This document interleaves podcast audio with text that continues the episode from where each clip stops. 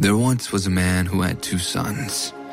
The younger said to his father, Father, I want right now what's coming to me.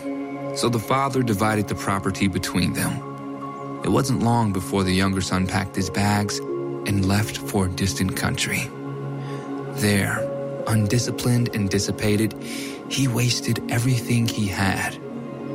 After he had gone through all his money, there was a bad famine all through that country, and he began to feel it. He signed on with a citizen there, who assigned him to his fields to slop the pigs. He was so hungry, he would have eaten the corn cobs and the pig slop, but no one would give him any. That brought him to his senses. He said, All these farm hands working for my father sit down to three meals a day, and here I am, starving to death. I'm going back to my father. When he was still a long way off, his father saw him. His heart pounding, he ran out, embraced him, and kissed him. The son started his speech Father, I've sinned against God. I've sinned before you. I don't deserve to be called your son ever again. But the father wasn't listening. He was calling to the servants Quick, bring a clean set of clothes and dress him. Put the family ring on his finger and sandals on his feet. Then get a prize winning heifer and roast it. We're going to feast. My son is here, given up for dead and now alive, given up for lost and now found. And they began to have a wonderful time. All this time, his older son was out in the field. When the day's work was done, he came in. As he approached the house, he heard the music and dancing. Calling over one of the houseboys, he asked what was going on. He told him, Your brother came home.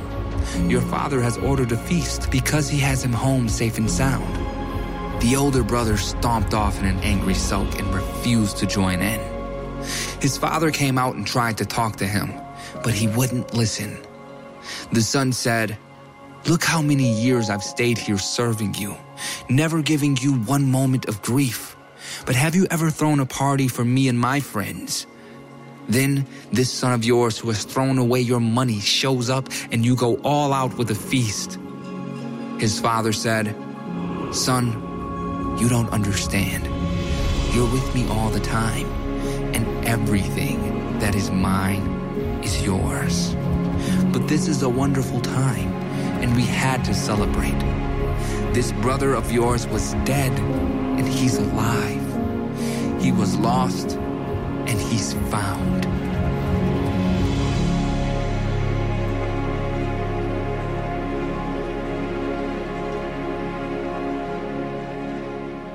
Well, hey, good morning, Hamilton Mill Church. It is so good to be with you. My name is Jake, like Ellie said, and I serve on our staff here as our high school pastor. And I'm incredibly excited this morning to continue and, and wrap up this series that we have been in the past two weeks called Prodigals.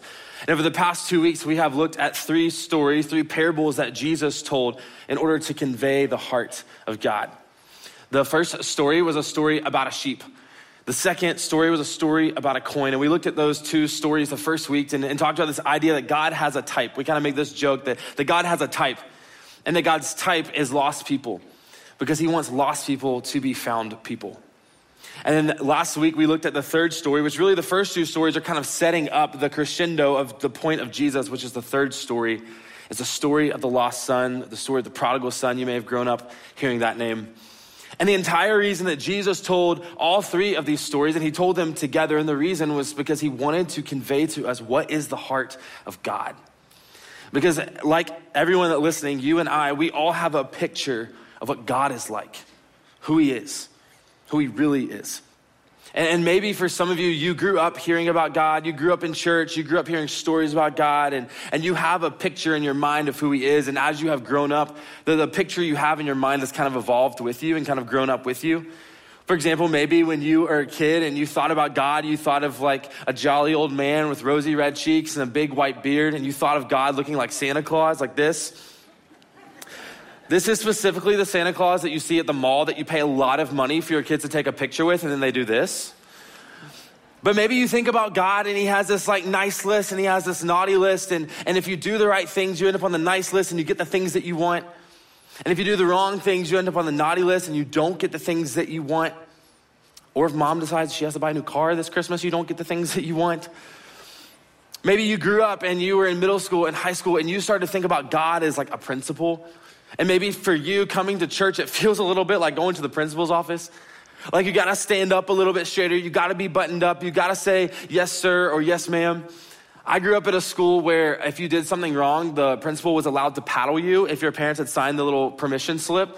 And so every year, the first day of school, my mom, I get in the car, she's like, Where's the form? I'm signing that thing. But I did nothing wrong because he was ex military, and that's scary.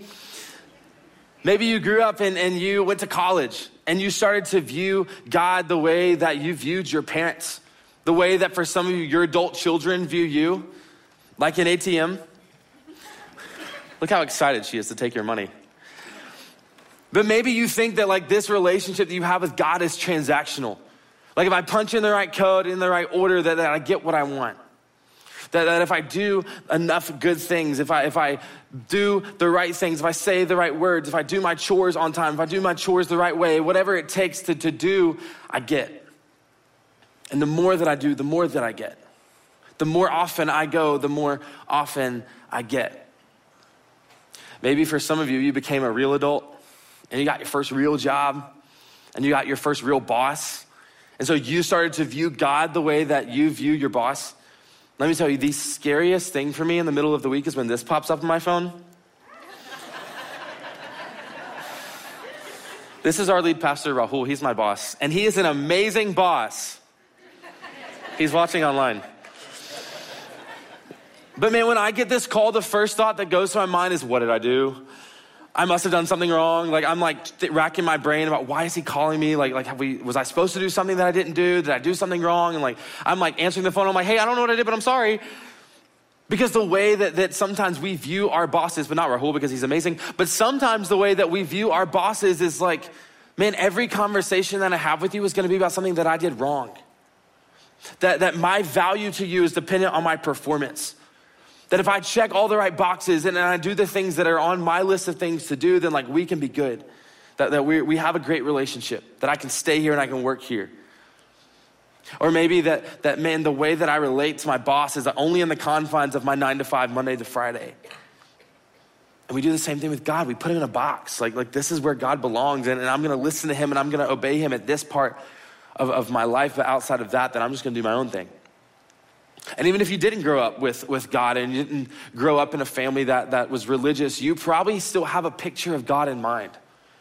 You have a picture of God or an idea of who He is because of things that He did or didn't do for you, things that He may have allowed to happen in your life.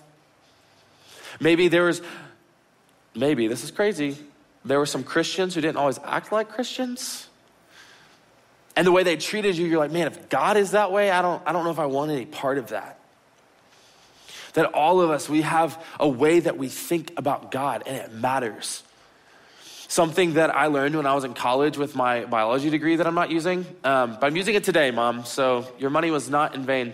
Um, I learned this concept is that the thoughts that we think in our mind, as, as they, they sit there, the way our brain works, the thoughts in our minds will shape our beliefs. And then our beliefs will shape our behavior. It works like this like like if you think that you are going to fail a test, you will eventually start to believe that there's nothing that you can do to pass the test. And so then you will not study for the test. And then you fail the test. But the same pattern of our brains works with God too. Like if you think about God like, like he's, he's like Santa Claus, then you will live your life thinking that and believing that in order for me to, to have a relationship with God, I have to earn it. I have to stay on this nice list. And if I do something wrong and I'm like starting to lean towards the naughty list, I got to do a couple other good things to kind of balance that out. And maybe you even start to treat other people that way, that, that they have to balance out their good deeds and bad deeds with you in order to have a relationship with you.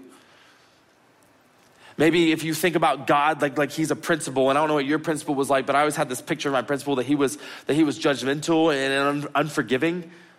And if we think about God that way, then then man, we, we always come with this mentality that we're too far gone.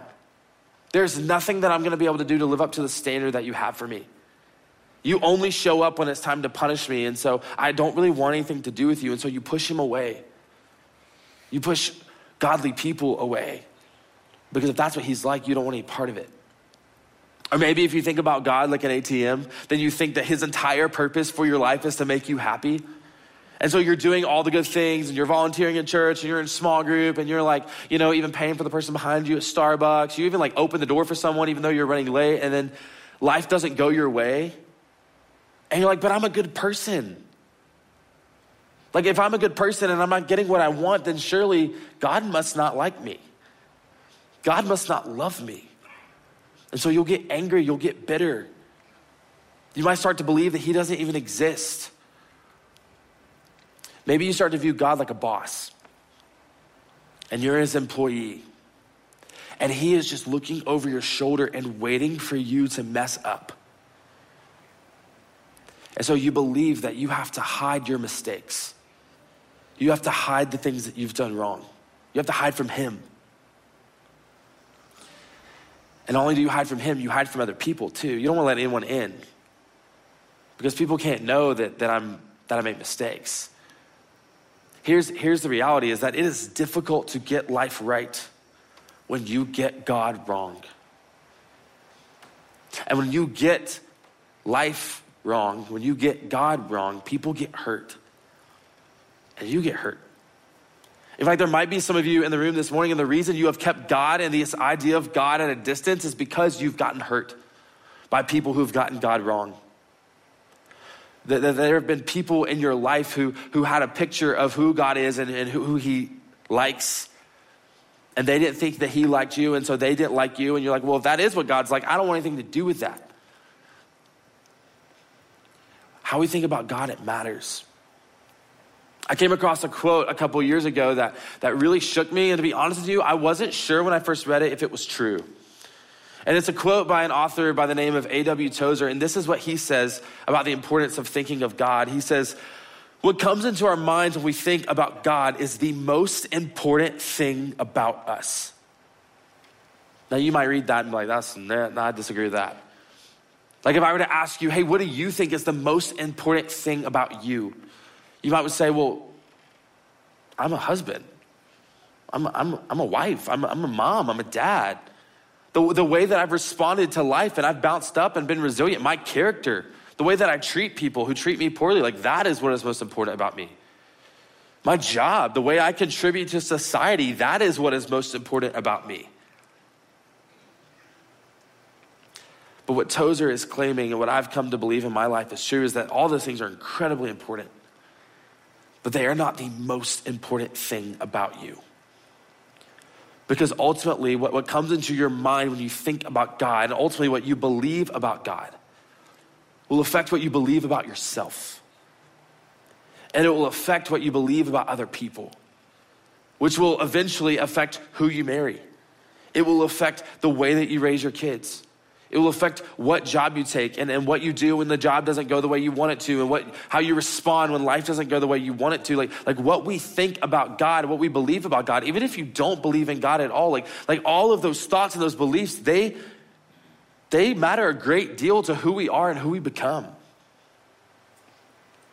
And that is why Jesus told these three stories. Because it matters what we think about when we think about God, and a lot of us think about God wrong. Maybe it's not completely incorrect, but it's incomplete. And so he told these three stories, and one of them is about a shepherd. And the shepherd has a hundred sheep, and one day one of the sheep runs sheep's, that's not correct. One of the sheep, he runs away. And then the shepherd goes, he leaves the 99, he goes looking for the sheep, singular. And when he finds it, he throws it over his shoulders and he brings it home and he calls his friends and his neighbors and he's like, We gotta celebrate because the sheep was lost and now he's found. And then he tells another story, and this is about a woman, and she has 10 coins. And, and each of the coins is worth about a day's wages, but one day she loses one of the coins and she turns her entire house upside down trying to find it. And when she does, she calls her friends and her neighbors and she celebrates because the, this coin was lost and now it's found. And then he tells his third story. And ultimately, his third story was the point of all of the stories. And, and, we are super familiar with this story. If, if you've grown up in church, you've probably heard this story a million times. In fact, we literally talked about it last week. It's the story of the lost son. But as we talked about last week, this really is a story about two lost sons. Because the father had two sons, and both of them were lost. And last week, we kind of focused on the sons and the actions of the sons and the invitation of the father to come home. But, but this week, I want us to focus and zoom in on, on the response and the heart of the father. Because ultimately, the reason that, that Jesus is talking about a father is because he wants us to see that God is like this father. That God treats humanity the way that this father treats his sons. And so Jesus begins this story. He says there was a man and he had two sons. And one day, the younger of the sons comes to his dad and he's like, Hey, I want my share of the inheritance and I want it now. Even though that's something I'm supposed to get when you're dead, I want it now. And so the father liquidates half of his property and he gives the cash to his son, and the son runs off to a distant country. And he, he spends it all in, in wild and reckless living. And I don't know why, but when I was growing up, I always pictured that this was like Vegas, because like nothing is more sinful than Vegas. And so he's in Vegas or wherever he is, and, and he spends all of it. And eventually he runs out of money, and then this, there's a famine that, that wipes out everything, and he has no food. And in order to survive, because he is so hungry, he becomes a servant. He hires himself out to a servant and ends up in a pig pen. He's cleaning up after the pigs which in Jewish culture, pigs are seen as an unclean animal. So, in other words, he's at rock bottom, the lowest he's ever been in his life. In fact, it gets to a point that he gets so hungry that the food of the pigs starts to look appetizing. And so he kind of comes to his senses. He's like, wait a minute. I could go be a, I could go be a servant for my father, and he would feed me like he might not accept me back as a son, but he'll, he'll take me back as a servant and I can work for him. And so he gets this speech ready to go back home to his father. And that's where we're going to pick back up in the story this morning in Luke chapter 15. This is what Jesus says in verse 20. It says, So he got up, the younger son, he got up and went to his father. But while he was still a long way off, his father saw him and was filled with blank. How would you fill in the blank? If you're the younger son, how do you hope the dad fills in the blank? How did your earthly dad fill in the blank?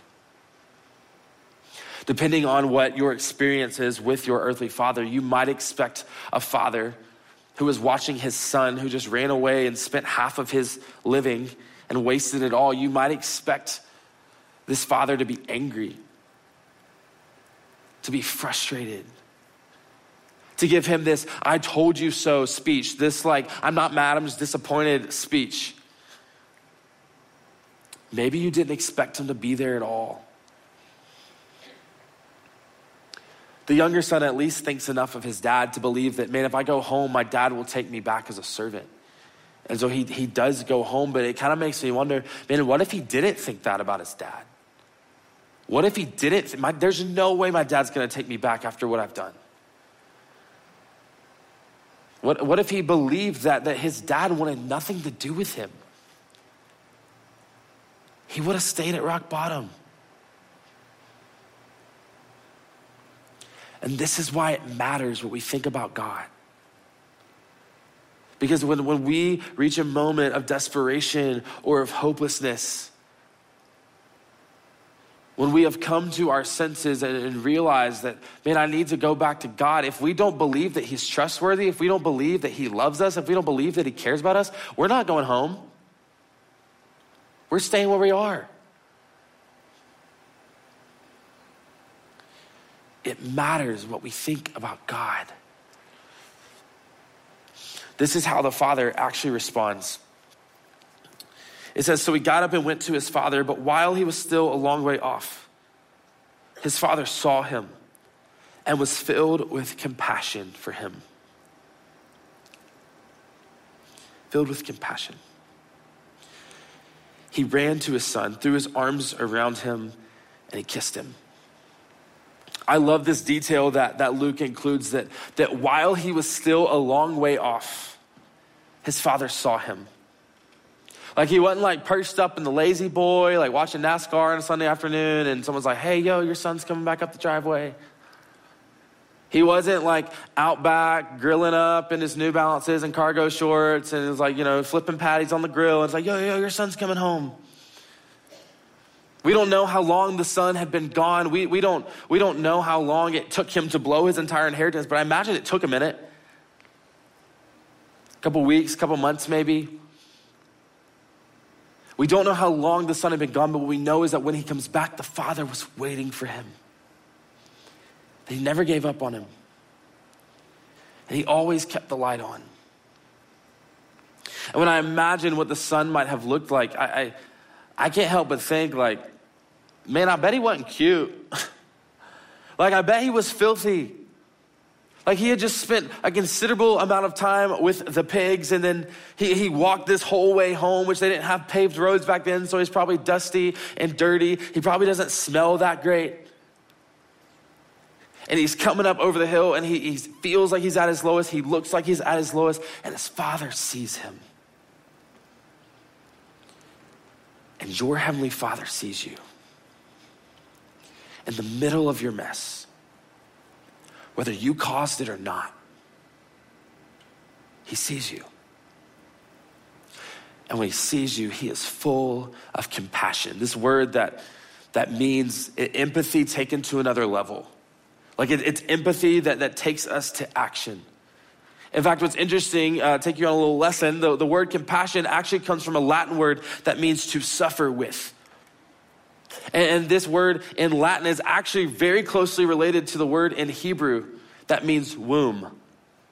So, what Jesus is trying to get his listeners and what, what he's trying to get us 2,000 years later to understand is that the same kind of compassion that a mother who's been carrying a child in her womb for nine months feels towards her child is the same, honestly, greater compassion that your Father in heaven sees and feels for you.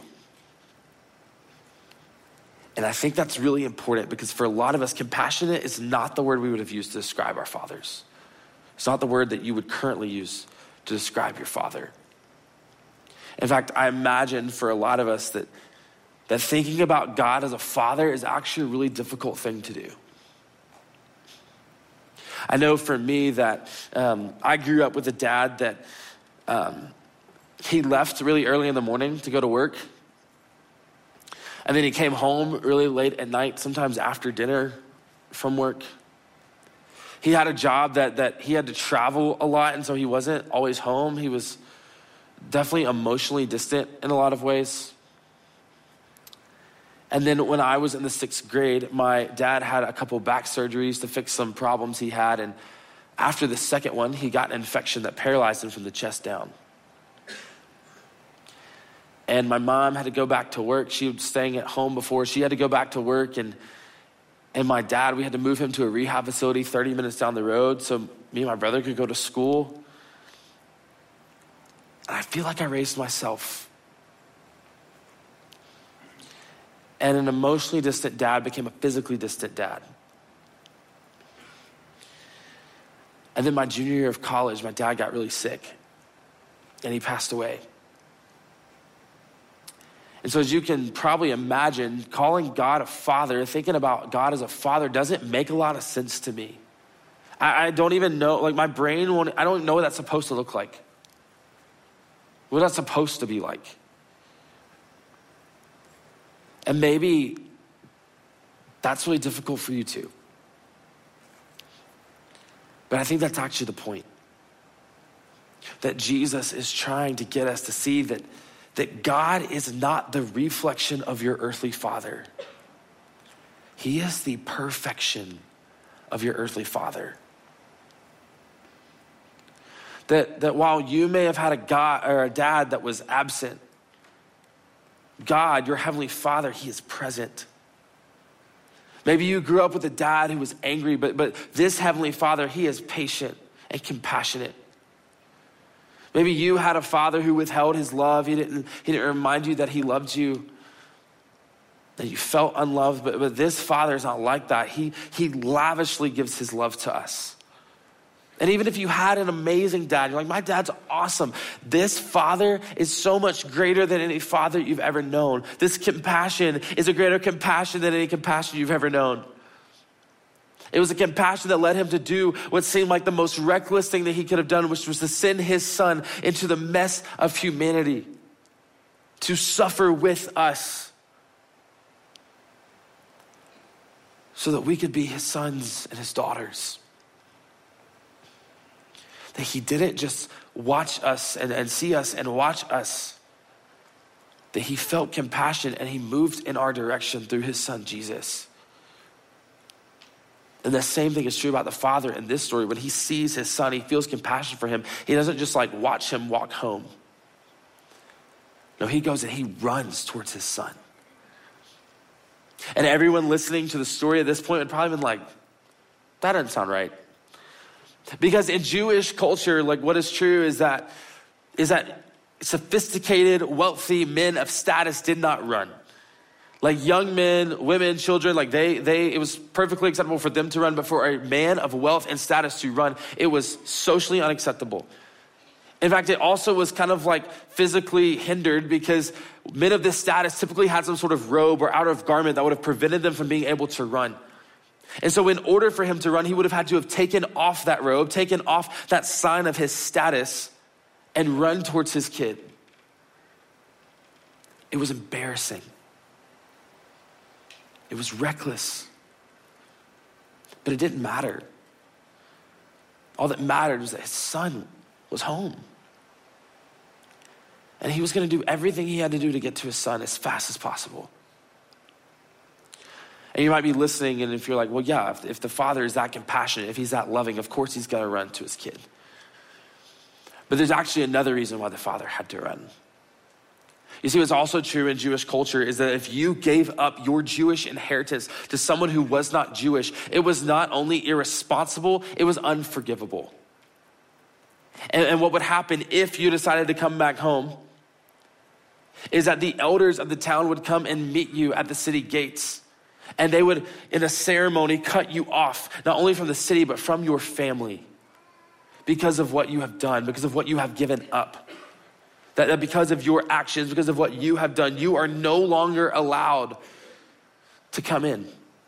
You are no longer allowed to come home. And then the younger son would have known this because the ceremony was as common as to us a speeding ticket is. And so he, he knew that coming home, he would likely face a lot of shame and humiliation. And there's a good chance that he won't even be able to come home. But if there's even a chance, and the father also knows that this is true. And so as soon as he sees his kid, he takes off he is willing to take the shame. He is willing to take the humiliation. He is willing to take the embarrassment and, and he is willing to take the cutting off in order to get to his son, to run past his son's accusers, to get to his son first. And when he gets there, there's no scolding. There's no shame. There's no, I told you so. There's no, I'm not mad, I'm disappointed speech. No, he, he, gets his servants and he's like, yo, come, come bring the, the best robe we got and come bring the family ring and the sandals and, and let's throw a party. Let's like cook up the best steak we got and let, let's throw a party because my son was, was lost and now he's found. He's home. And man, I imagine that for a lot of you in the room, that is all that you need to hear. Because maybe eh, now or at some other point in your life, you have felt like the younger brother like you have gone and you have been reckless and you have done things that you know you weren't supposed to do, and it feels like coming home is impossible. And maybe just knowing in the back of your mind that, that having a heavenly father, thinking about God as a heavenly father who is compassionate, who sees you in your mess, he feels compassion and he goes running for you. Maybe for some of you in the room, that's all you need to hear. Maybe there's someone in your life that, that you feel that way about, and you're like, I just need to be reminded that God loves me and he loves this, these other people who, who relate a lot to the younger brother. But I also know that for a lot of us, myself included, that's not my story. In fact, I relate a lot more to the older brother. Because remember, this is a story about two sons.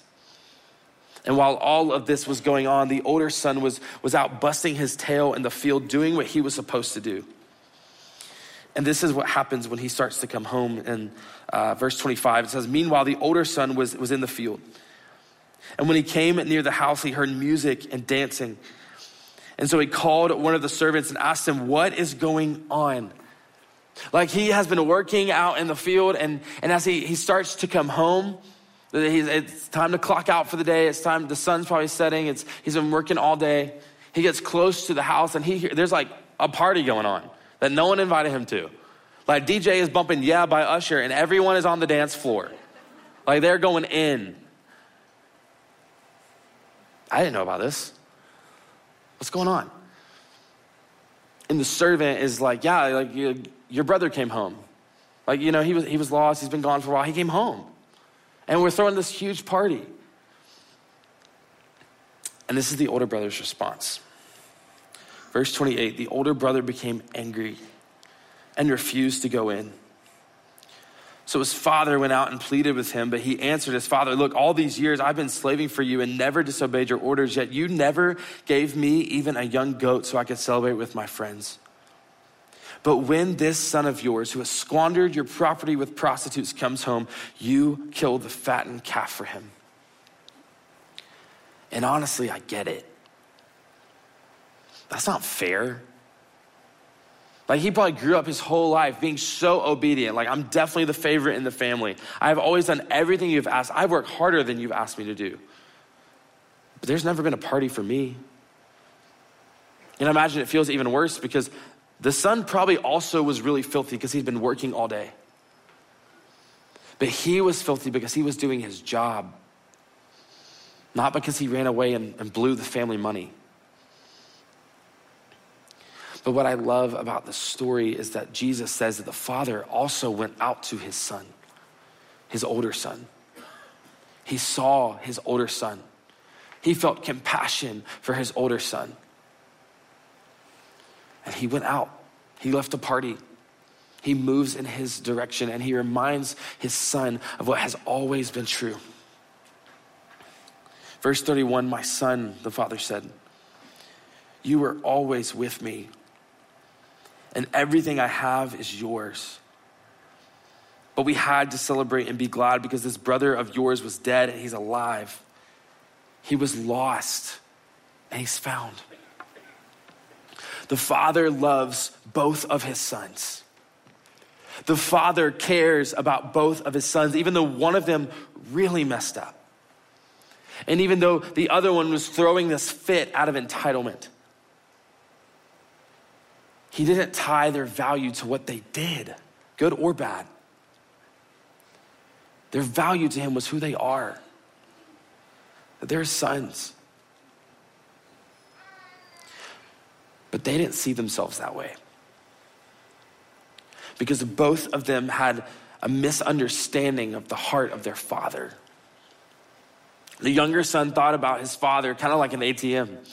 And when the money runs out, he forgets that he has value as a son and he goes home and thinking he's going to be a servant. He completely forgets who he is. And then the older son, he, he probably thinks of God a lot like a boss. And, and I'm an employee and I'm working really hard. And the harder I work, the more that I'm going to get and the more my father's going to love me. And I'm going to earn his affirmation and his acceptance. And he saw himself not as a son, but as an employee. And the same thing is true about us that if you don't see God as a father, you will not see yourself as a son. You will not see yourself as a daughter. That if you can't think about God as, as a loving and compassionate father, you won't see the value that he sees in you. Your value will depend on you. You, you'll believe that, that you're not good enough and you're constantly striving to try and measure up and follow all the rules. And maybe you'll even get to a point where you're like, it's not even worth trying to follow the rules because I can't. That, that you will work so hard your whole life to earn an acceptance that He's already given you because you're His son, you're His daughter. But He's offered us freedom from that. because he knows that we're prone to forget. And so he reminds us and he offers us there is freedom from shame, there's freedom from striving. If you will think about him as a father, believe that he cares about you and loves you as a son, as a daughter, then you will be able to live your life like that. Walking in freedom, walking in grace knowing that the rules that he's put on your life that, that they're not there to like prevent you from something good they're there to keep you from something bad because he cares about you and yes there are still consequences for when we mess up and when we miss the mark but when you know the father's heart you know that his consequences that they're not there just to punish you they're there because he wants you to learn there's a better way to live that we don't follow the rules just because that's what it does to get us to God. He gives us the rules because He loves us. And He wants the best for us. He wants the best for you. So this morning, do you consider thinking about God as your Father? Calling Him Father. And maybe for some of you, that's the first time in a long time that you even thought about God that way. That feels really relational for the way that I think about God. And I'm asking you this morning would you change your thinking? Would you change what you believe about Him? In fact, there might even be some of you in the room this morning who would say, I have never in my life considered that that is true. I've never in my life considered that God would want someone like me because I know the crap that I've got in my past. I know the things that I've done and I know the things that I have walked through. There's no way, I don't care how compassionate God is, He's not compassionate enough for what I've done.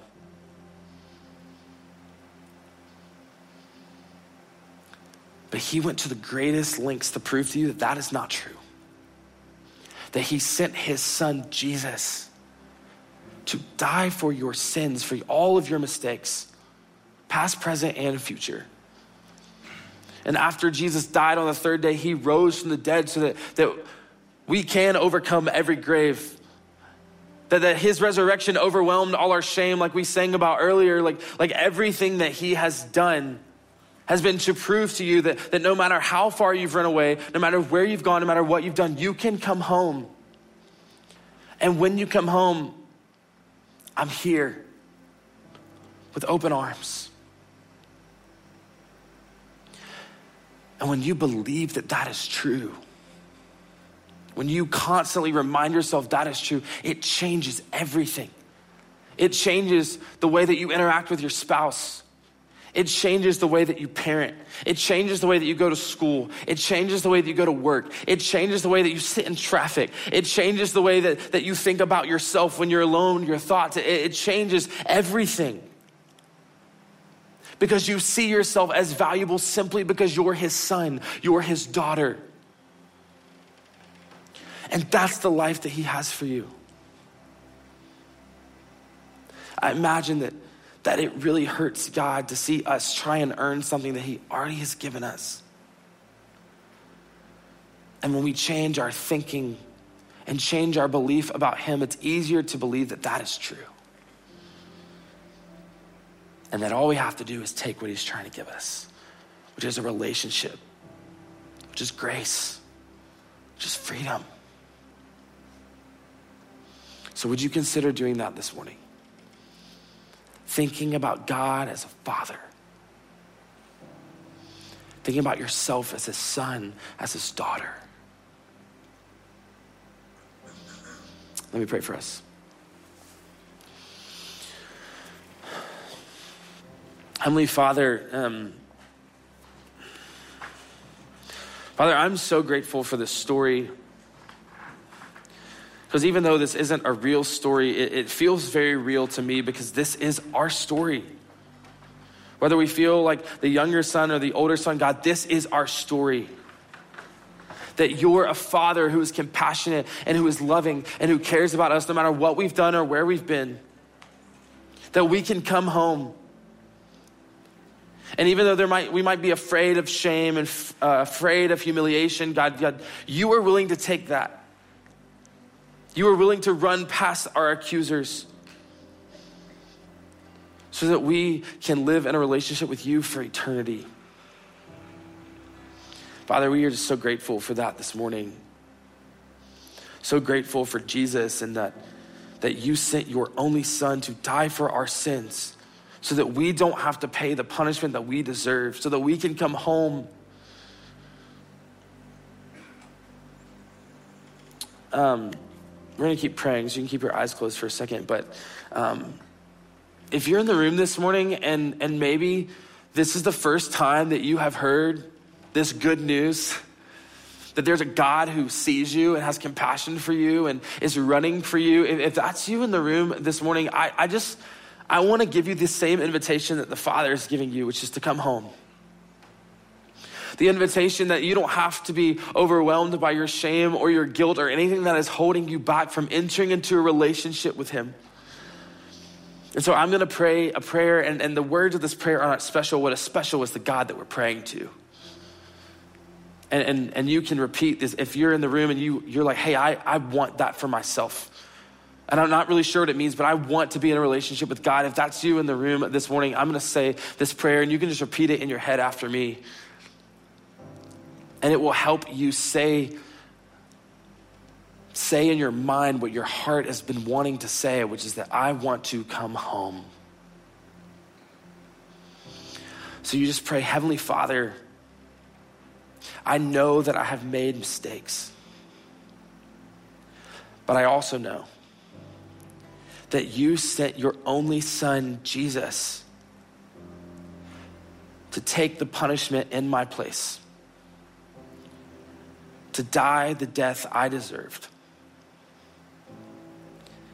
And on the third day, he rose from the dead.